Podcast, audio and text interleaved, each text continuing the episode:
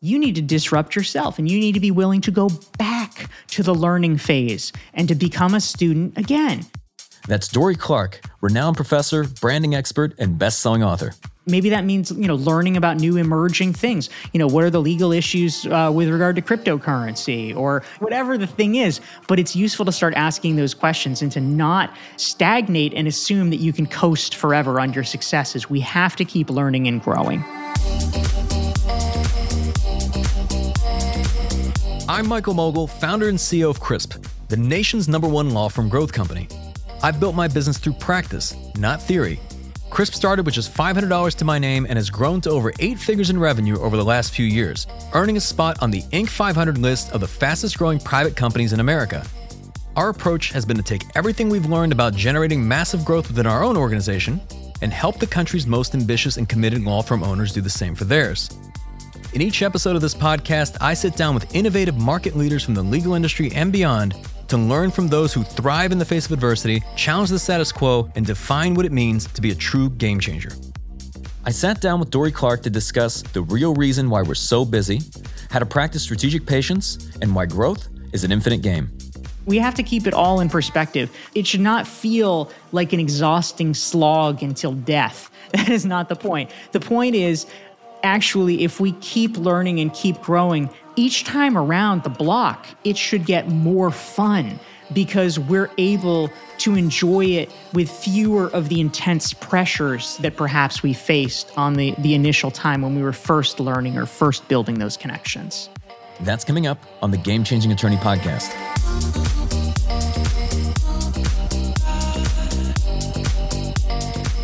Before we begin today's episode, I want to remind you that we aren't beholden to any sponsors or run any ads on this podcast. This allows us to present all of our episodes raw and unfiltered.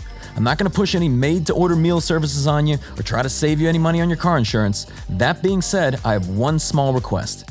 If you receive any value from this podcast, please give it a five star review. Pay the fee so we can keep this podcast free.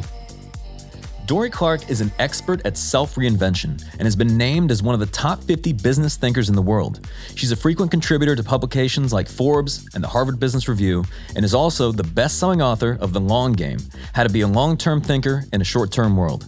I began our conversation by asking Dorie about her journey to becoming the thought leader she is today.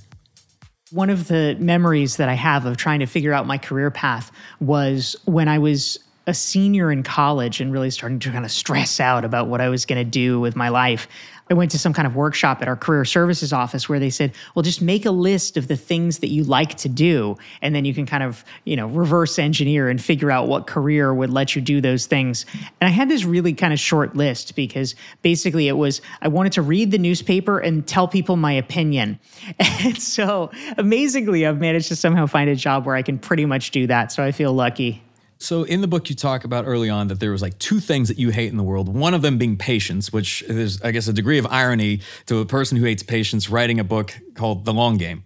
It's true. You know, they always say we uh, we we teach what we need to learn, but my whole life, you know, my my childhood, I was super impatient. I really you know, I know that there's a lot of people who kind of wax rhapsodic about childhood and oh, it was so wonderful. I you know, I wish I could you know go back to those long languid days of catching tadpoles or you know whatever their memories are. I don't know. I hated it. I hated being a kid. I hated being told no, you can't drive. No, you can't vote. No, you can't open a business. No, you can't do this. It was just sort of a series of things that I wanted to do that I thought were interesting that I was not allowed to do. And so I was very impatient for things to happen. And that's continued. I think many of us professionally can empathize with it that, you know, whether it's trying to land the next rung on the career ladder or getting invited to the big case instead of the small case or whatever it is, many of us have longed for things to move just a little bit faster. And the truth is, sometimes there are things that we can do to make that happen and to hasten the process, but also sometimes we can't. And so that's why one of the concepts that I talk about in the long game is what I call strategic patience, because the idea of just like sitting on your Barca lounger and waiting for things to happen is really super not appealing. But for me, strategic patience means kind of threading the needle and understanding the distinction that there are some things you really just literally can't speed up. I mean, you can't make a crop grow faster just because you want it to grow faster, but it also means you don't have to be passive. There are things that you can do, there are hypotheses that you can be testing that can enable you to be as smart as you possibly can in the process of waiting.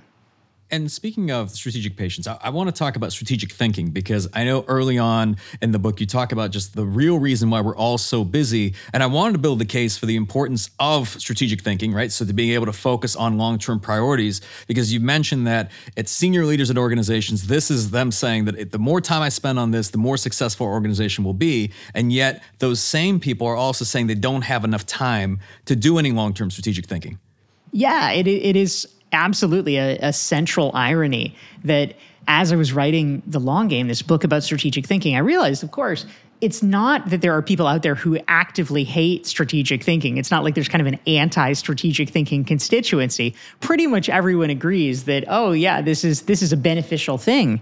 But the problem is not that people don't like it. The problem is that nobody does it because they're so busy, they're so rushed. And I really wanted to try to dig in and understand all right, like what are the obstacles? Why is this the case? Why is it so hard to actualize this thing that everybody seems to claim is so useful and so important? So, really digging into that was one of one of my goals so that I could understand the mechanisms that are blocking us. And what would you say? I mean, what, what are some of those reasons? Like one of the things you discuss is it's busyness is a way of increasing our social status, right? Saying that I'm busy and you know as a result I must be important, or potentially a distraction from asking ourselves uncomfortable questions of like really dealing with well, how do I want to be spending my time and what do I want to be doing? Like, are those some of the reasons? Or are there others too? Yeah, absolutely. I mean, there's a myriad of reasons, as you can imagine. And I actually, back in the fall, I gave a, a TEDx talk at TEDx Boston specifically about this question. You know, what the, I called it the real, the real reason we're so busy and what to do about it. Because oftentimes our intentions are a little bit masked we consciously can identify things and i mean this is not wrong that oh we have so many emails oh we have so many meetings well of course yes that is true but also there are oftentimes some emotional reasons that are overlaid on it that make it harder that make it more complicated. One of them that you mentioned is a status question that for many of us we culturally or perhaps how we've been brought up we view busyness as a form of status. Like oh i must be important. I must be essential to this enterprise if I am wall to wall with everything. Sometimes it's frankly a form of avoidance because if you are so busy executing, you don't really have time to ask yourself big questions, which frankly may be uncomfortable. Like, am I at the right firm? Am I focusing on the right things? If X is my goal in five years, are the things I'm doing today going to bring me closer to that or not? Those can be things that we don't know the answer to, and that can be a little confronting. Or maybe we kind of do know the answer to it and we just don't want to face it. And so just leaning into the minute day to day hurly burly of busyness is oftentimes a it's kind of a trick we pull on ourselves. And you mentioned the first step, or, or, a place to start at least, is creating white space. Like, what do you mean by that? Yeah. So, you know, in a literal sense, I mean, where the term comes from is, you know, you think about your calendar, right? For many of us, if we look at our calendar, whether it's on our phones or our computers, it is just this wash of, you know, blue ink or, you know, green or whatever your color is. I have a nine o'clock, I have a 10 o'clock, I have an 11.15, I have a 12.30, blah, blah, blah, blah, blah. And you're so back to back, you barely have time to go to the bathroom, much less, you know, be strategic. So having white space, space. You know, having unscheduled, unstructured time is really important. I mean, first of all, it's an important in a practical sense because we all know, of course, emergencies come up. You know, all of a sudden, maybe it's, you know, oh my God, the client needs the blah, blah, blah. Or, you know, oh, we, you know, we didn't expect this to happen. And there, you know, there's some thing that you need to hop to because it is critical. I mean, maybe it's not even anything that profound. On Friday, my neighbor's bathroom somehow erupted into my ceiling. And so I somehow had to fish out about five hours of time on Friday to deal with flooding. That was not fun and that was not cool, but it really for sure needed to happen.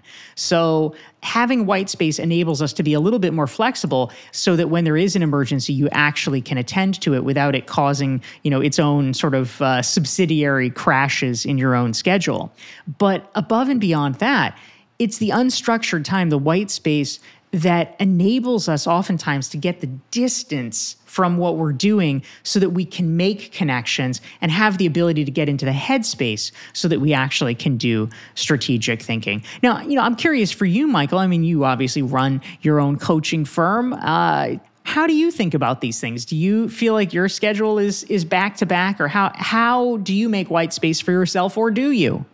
So I have done a complete 180 on this over the years. And when I was in the early years, when I was starting the business, I had this in my mind, this like idea of success that I would have back to back meetings and calls, and I would always have an appointment to get to. Versus fast forward today, and my goal is to have the maximum amount of white space as possible, to like have the least amount of commitments. And the reason for that is I've just, you know, you realize that like when you're overscheduled, your decision making suffers. It's also based on the different types of meetings you're having. It's very difficult to look at things things from like manager versus maker, right? And even how you apply creativity. I'm curious though, because I as, as we're talking about this, I imagine there's somebody listening and it's and they're thinking, okay, Michael and Dorie, that's easy for you to say, but I have to do this, right? Like I have to respond to this client, I have to go to court, I have to do X, Y, and Z. How do I make white space? And I, and I think a lot of that starts probably with the realization of what we choose, what we commit to. But what would you say to that? Yeah, absolutely. I mean, it it is true. Some of us do have more discretion than others. That is true. If you are an entrepreneur, if you're, you know, the boss in whatever situation, and I face this, there are a lot of things that I, I say, oh, I have to, but you really do have to reckon with the fact that no, technically I choose to. That that actually is true. That I have discretion over it, and I may feel pressures that feel like they're mandatory, but there's very very little that actually is mandatory. And so I think where we get into trouble is that for obvious, very human reasons, we don't want to make hard choices. And so our, our magical thinking answer is, oh, well, we'll just do all of it. It'll work out. And that's what leads us to a bad place where we are constantly feeling behind. But if you are in a situation where you're an employee, you are working for someone, the terms of your employment may literally be no, you have to. And in those situations, first of all, we do have to be realistic about that. But secondly, I think it is useful and important if your boss is a thoughtful person, if you are feeling constantly behind, if you are feeling like, wow, I have literally no slack in my schedule, if an emergency happened, I really couldn't even deal with it because there is not the bandwidth for that. That's actually a fairly precarious position to be in, not just for you, but for the firm. You need a little bit of slack. I mean, it's a tension, right? I mean, you know, any business, right? You know, we want to minimize slack. Well, guess what? Over the past two years of supply chain mishigas that we've seen, we realize, oh, maybe Slack was there for a reason because now you order lawn furniture and it takes 36 weeks to arrive, which is not a cool situation for any of us. Obviously, you know, we're not presenting it as, you know, I need more Slack, I need more free time. But the crucial element here is that if you are so overloaded that you couldn't deal with an emergency if one arose, any rational boss, if presented with that, would probably realize, oh, that is a weakness in the system that we really should not be countenancing.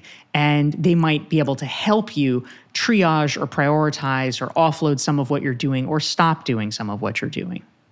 Creating white space is critical when it comes to accomplishing deep and meaningful work. However, this requires being intentional and proactive when it comes to the way we spend our time and where we put our focus. I asked Dorie to elaborate on how to decide which invitations and commitments we should accept and which ones we should decline. Derek Sivers is most famous as the entrepreneur who 15 years ago, give or take, was the the impresario behind a indie music online store called CD Baby, which was quite innovative with its marketing um, methods and things like that, and has kind of reinvented himself as a, a speaker, thinker, etc. One of the frames that he likes to use, which he actually borrowed from a friend of his, is hell yeah or no. And to break it down, part of the reason why I think that this is so helpful most of us as rational people are pretty good if if something is an outstanding offer we're probably smart enough to say yes.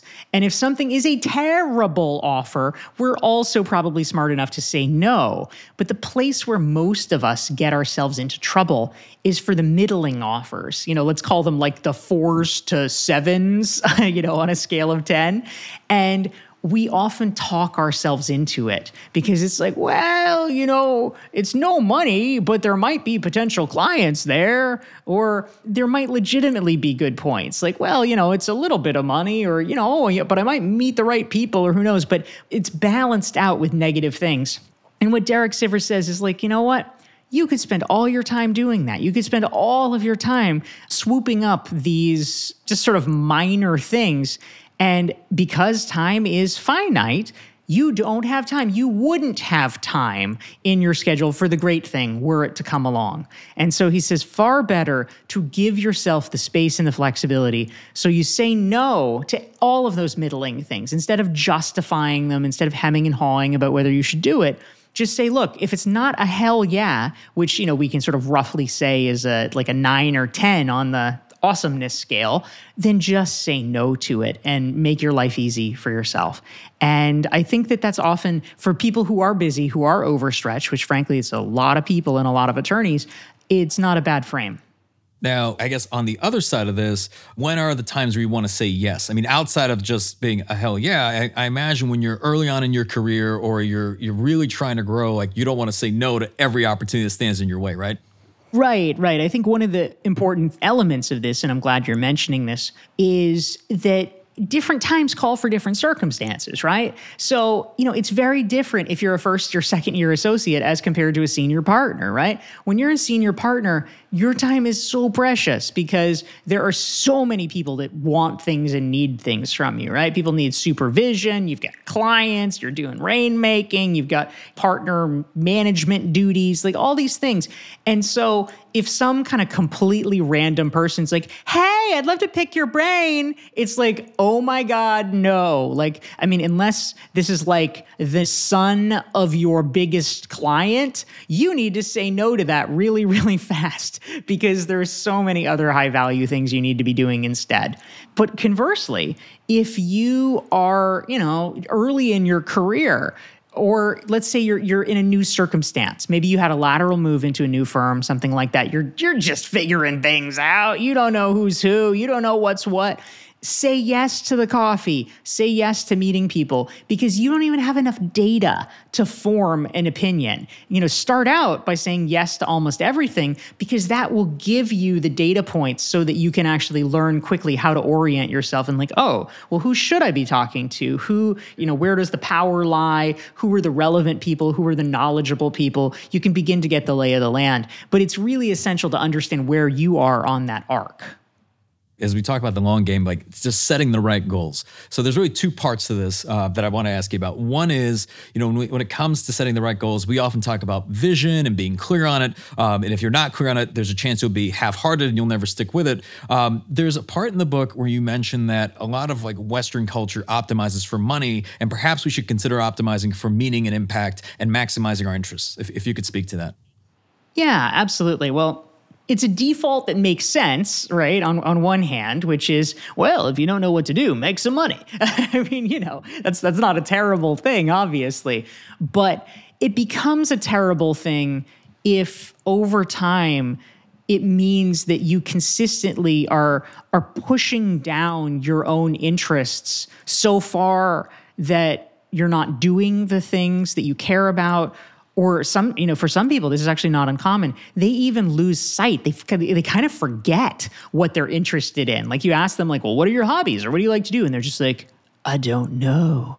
you know, it's like, oh no, this is a person who is clearly like working way too long, working way too hard, and not getting a sufficient balance. Now, you know, I understand, right? You get you got 2000 hours you got a bill. So it's not like oh everybody needs to take up you know ukulele playing and sourdough baking and all the you know what no that's not realistic. But as just one example in the long game i tell the story about this woman sarah she was really into like jewelry making and, and crafts and things like that. You know, she she did like fine artisanal jewelry, and she decided, you know, she's a pretty multifaceted person. She decided she wanted to go to law school because she was really passionate about helping fellow artists and artisans learn about the law. And so she goes to law school. She gets her degree. She gets uh, a job at this mid-sized, mid-city firm, and all all they're doing is like real estate and you know all these transactional elements where it was not talking about the arts it was not talking about artisans it was just literally nothing related to what she cared about. And of course all the people in her life were sort of whispering like sarah it's a good job you know and she did it for a number of years because you got law school fees to pay. Eventually she just realized like look if i look at where my career would go if i went fully up the ladder here I would literally spend my life never doing the thing that I entered the law in order to do. And so I love her story because it's so uh, brassy. She found out early on, she uh, found out about Etsy. And everybody knows Etsy now, the, the big billion dollar craft website. But this was the early days of Etsy when it was just a new, new startup. And she was upstate New York. She f- bought herself a ticket and unannounced flew to New York and basically sat in the office of the CEO until he would meet with her. She had identified different legal issues that might be relevant to them, and she was offering up ideas and, and suggestions. And at the end of their meeting, he was so impressed with the level of detail and thought that she had put into it. He offered her a job as their general counsel because they did not have a GC. And that is how, for nine years, she became the Etsy general counsel and led it all the way to its IPO process. But for her, that was a way of building a successful and lucrative career, but also staying grounded in her original reason why she wanted to join the law in the first place there's a portion where you mentioned the, the fact of like the importance of thinking in terms of decades and what a massive competitive advantage this can be if you're willing to go slow, ride out short-term losses and setbacks. And I agree with you wholeheartedly. I mean, nearly everything in business, if you are a long-term thinker, you can make better decisions and you will be more successful. Why is this so difficult for people? Well, especially after COVID, I've really gotten into a kind of almost obsessive interest of reading books about futurism and predicting futures and, and things like that. You know, the truth is, I'm kind of mad at myself that I didn't predict COVID. I realize it's a little irrational because a lot of people didn't predict COVID, but nonetheless, I'm like, I'm like, no, but like, what's coming next? I have to figure it out. And so uh, I've been reading all these books about, you know, how to do future prognostication. And, you know, what they all say, which is certainly true, is that it's just really cognitively complex for us to picture a different future. Like basically in our minds, it's just like, well, I guess it'll be kind of like now, but slightly different and maybe my iphone will be smaller. I mean you know like we picture things in these in these very incremental ways where we're we're missing the big thing. Or you know we we focus on the wrong thing. It's like oh and then the cars will fly. And it's like well no the cars aren't flying now. The cars are probably never going to fly let's be honest because that would just be like really confusing for the FAA that probably is not going to be a thing. But you know meanwhile we have literally everything we could ever possibly want in our pockets digitally instantly. Certain things have progressed pretty fast. So, thinking in decades, it's just very hard for people to imagine because we have a hard time imagining ourselves, what it would be like to be ourselves in the future, much less, you know, all of the different trends evolving around us. Researchers say that a big um, problem that we have is you know, when we are making short term decisions, it benefits us today. In many cases, it harms us tomorrow. But, you know, like 10 years, 20 years from now, like, you know, the idea, oh, you know, instead of working out, I'm going to eat the bag of Cheetos or whatever. In some weird part of our lizard brain, we actually consider us 20 years from now to be a different person. And so we don't make that connection. And so there's been really interesting research in financial planning companies. They've done experiments where they show people these aged versions of themselves, and it actually helps them make better investing decisions because it helps them understand oh, I guess that actually is going to be me with the white hair and the wrinkles. And oh, geez, I better be saving more for that person who is in fact me. So yeah, a lot, a lot of these things are uh, are hard, but at a basic level, Michael. People ask me sometimes, like, well, what is your definition of strategic thinking? My definition of strategic thinking is understanding and doing the things today that will help make tomorrow better or easier. And you know, if we can do that, if we can keep doing the right thing for our future self, whether our future self is next week or 10 or 30 years from now, we'll be moving in the right direction. I want us to be able to all make the choices that like, you know, the Dorie of 2055 is like, wow, good job, Dorie of 2022. Nicely done. I think we'd all feel good about that if we could say that. Whether it's growing a business, saving for retirement, or even getting in shape, it's easy to look back and wish we had gotten started sooner. But before planning for our futures, we must clearly define our goals and commit to the journey that's required to achieve them. Dorie describes this process in four waves. Oftentimes in my work doing executive coaching, I would have these conversations with my clients and you know sometimes people would say to me oh you know i just i feel like i'm in a rut. I'm you know i'm working so hard. I'm doing all the things i should be doing but i'm just not getting anywhere. Like i'm not getting any traction. And so of course you know if you're an executive coach you want to try to unpack that with people. Like okay well what what are you doing? And you know what why isn't the thing that should be getting the result actually getting the result? Like what's going on here? And what i often realized you know not not always but pretty often often is that what was happening, they were working hard. They were, in fact, doing good things. You know, they were not like watching cat videos and then being mad that they didn't make partner. But the problem was that they were not shifting what they were doing. It was almost like you know, we get trapped as humans in this idea of like, oh, well, this has been working. It should keep working. But the truth is, we have to be sensitive to context.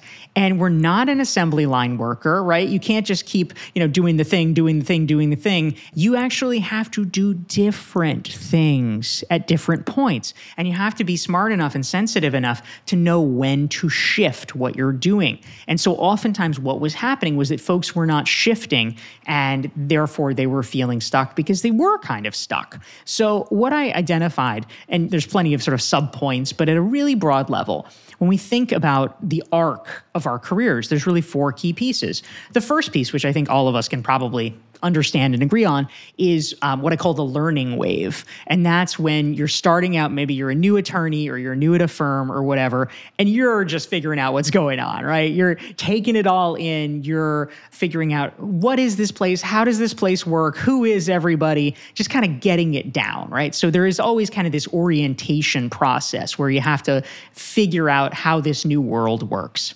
And then, of course, we, we hopefully shift into uh, the next phase, which is what I call the creating phase, which is okay, you understand who everybody is and what the deal is. Now you need to start participating. Now you need to start sharing your ideas. You need to start speaking up in meetings. You need to, you know, raise your hand. You need to volunteer. You know, hey, okay, I'll be on this case. Oh, have you thought about, you know, this point, you know, whatever it is, but you're beginning to contribute in some way and creating intellectual property or you're writing something, you're adding to something, you're adding value in a certain way so that you're not just a lump on the wall. We also need to make sure that we, at a certain point, are shifting into the connecting mode because, you know, in a firm structure, you know, let's assume for the sake of argument, you want to make partner.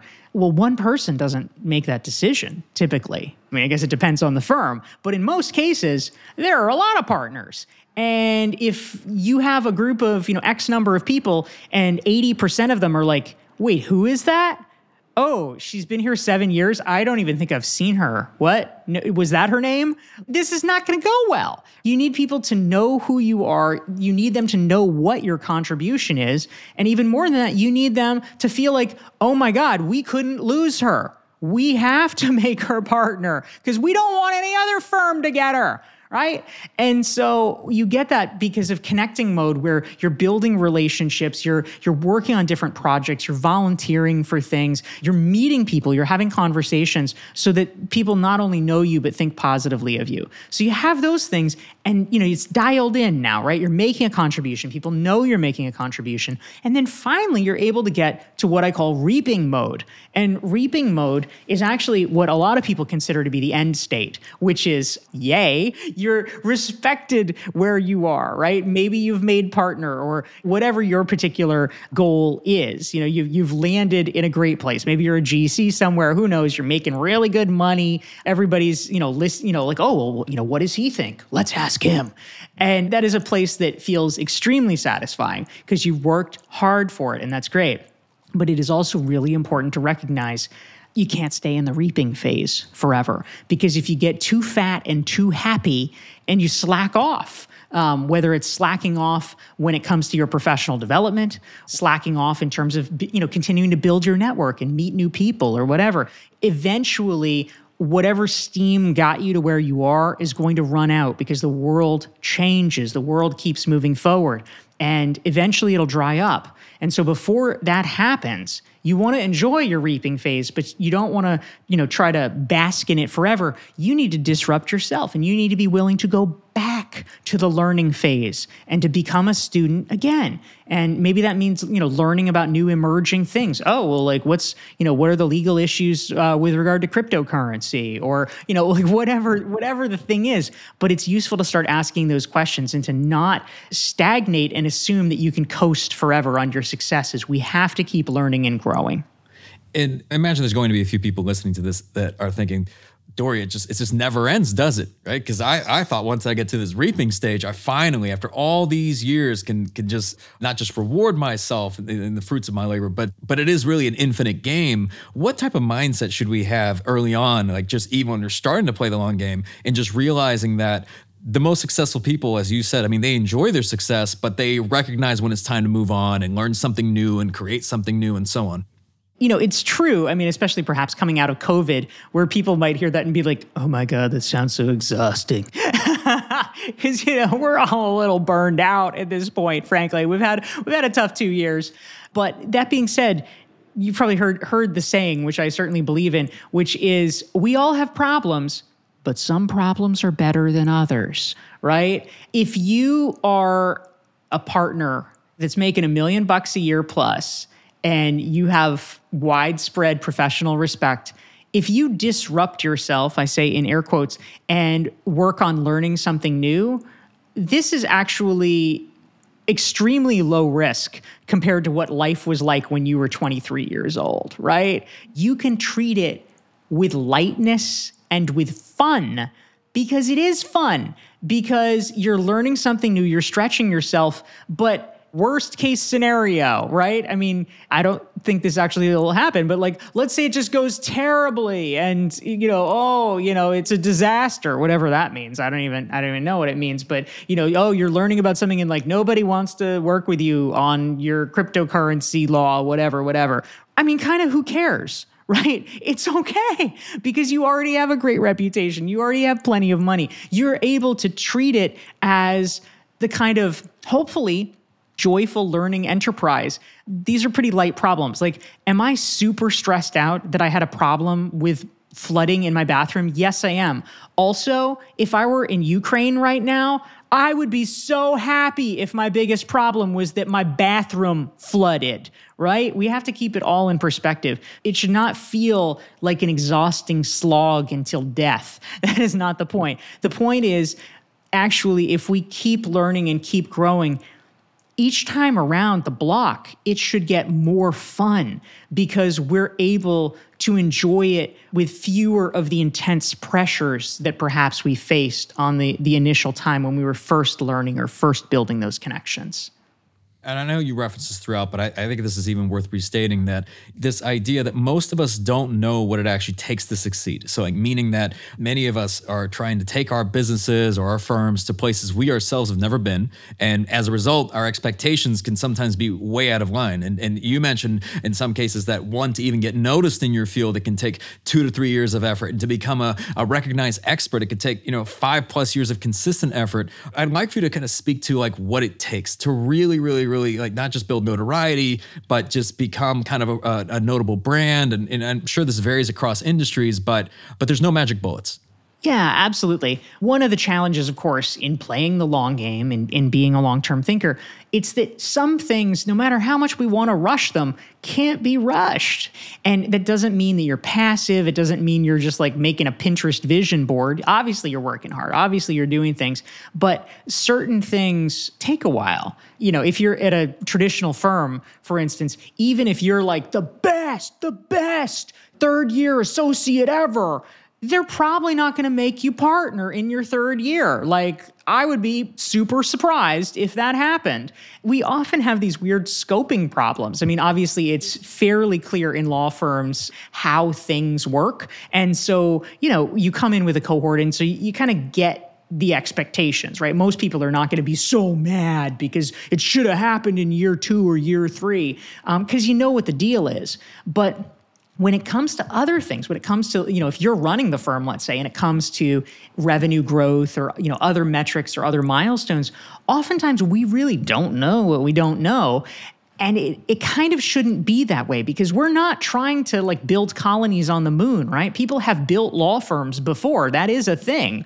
And so if we took the time to have conversations to do research to learn what has been typical in the past with other folks who are in situations like ours we might have a more realistic scope and be able to to really understand like oh you know, I shouldn't be upset about where I am. Actually, this thing, it just takes two years. So, I mean, it's not to say you couldn't do it faster. I hope you do. Um, but if something normally takes two years, again, you probably won't do it in two months. So just knowing that and being aware of it enables you to have the patience and the fortitude necessary to keep plugging away rather than what happens with a lot of people, frankly, which is in their head, they think it should take two months they give it six months and then they you know they quit or they change their strategy radically because they're like this isn't working. I've given it so much time. Well actually you totally haven't. You've given it like a quarter of the time that it should take. You just didn't realize what it should take. So proper scoping about our, our timing and our expectations by learning from previous examples is one of the best things that we can do to ensure that we're more likely to succeed at the business elements of the law.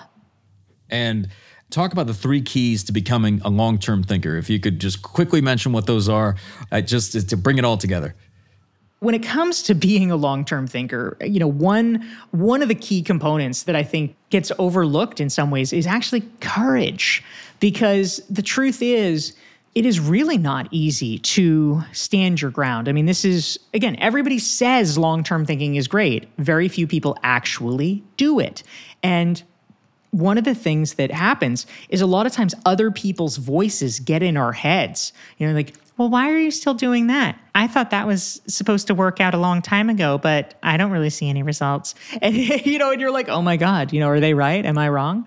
And you start to second guess yourself. You know, the interesting thing is, I think a lot of people are really afraid that they will be the sucker who's persisting too long at something that is fruitless and so they give up. But actually, I think what is far more common is that people give up too soon and they don't give things time to germinate. So, courage is one of the key elements because you really have to be willing to listen to that still small voice and be willing to ride things out. If you have a conviction that a certain approach, that a certain focus on a set of clients or type of law or what have you will be valuable, that you can bring something uh, to bear and build something, not everybody's going to see it. And so you need to be the one with the vision and the courage. Resilience is another because, I mean, if you have a long enough goal, let's call it a 10 year goal, a 20 year goal, whatever we don't know what's going to happen. We don't know what the world's going to look like. And so, almost certainly, there are going to be detours. You're going to get knocked down. So, you need to be resilient enough to be able to keep moving forward and, and pursuing it. And then the last piece is curiosity, because ultimately, if we are the opposite, if we are incurious, we often just tend to, you know, okay, I'm going to do this thing, and you keep plowing forward. Well, you know what? The world may have changed. That might not be the right thing to do anymore. But having the curiosity to ask questions, to say, hmm, you know, does this continue to be the right thing? If yes, great. But if not, what other possibilities, what other options are there? I think is a valuable skill because we need to be able to pivot and adapt when it comes to pursuing long term plans. It's not you know, being a homing missile that locks in on a target and then never deviates, right? The newest and best uh, homing missiles actually can change when the target moves, and we have to be like that as well. And finally, as as we come to a close, this being the Game Changing Attorney podcast, Dorie, what does being a game changer mean to you? Oh my goodness, Michael. Well, it is a person that somehow profoundly disrupts what was going to happen right? It's putting enough of a wrench in the works in a, you know, in a positive way that whatever was going to be the course of history before, it's different now. And I think that for all of us, you know, as we think about how to make a mark, how to leave a legacy, I mean, also, you know, in a pedestrian sense, yes, it's how to how to get promoted, how to make partner, how to get on the best cases, but also how to leave a legacy. It's being the kind of person that is not afraid to go for big goals and is willing to persist and to seek things out that other people can't see or they're not they're not ambitious enough to pursue. And if you can do that, you really do have the ability to change the game. I want to give a huge thank you to Dorie Clark for taking the time to speak with us today. You know, what particularly resonated with me was when Dorie said that playing the long game means thinking in decades, not days. Whether you're building a team or building a brand, there's no magic bullet to achieve success overnight. When you're patient and committed to the long term, the rewards can be transformative. You've been listening to the Game Changing Attorney Podcast with me, Michael Mogill. If you enjoyed this episode, I'd really appreciate it if you can leave a review and share this podcast with at least one other ambitious law firm owner. And you know what? Maybe more than one. For more information on our interview with Dorie Clark, see the show notes for this episode in your podcast app or visit GameChangingAttorney.com. And join us next time when we'll be speaking with Emmy Award winner Jason Hehir, who directed the Michael Jordan and Chicago Bulls documentary series, The Last Dance. I hate using the word art or artist or whatever, but what is art designed to do except to evoke emotion in us? And part of that emotion is inspiration. So, to give more people the opportunities to express their voice artistically and inspire more people, like that's what I'm really fired up about now is that there's younger people who are coming up underneath me who I can oversee their projects and put them in a position to win. I always tell whoever's doing something with me or underneath me, I'm not gonna, you're not going to fail because I'm not going to let you. I promise you that. So you're going to succeed. Let's figure out how we're going to do it, but I'm not going to let you fail. That's next time on the Game Changing Attorney Podcast.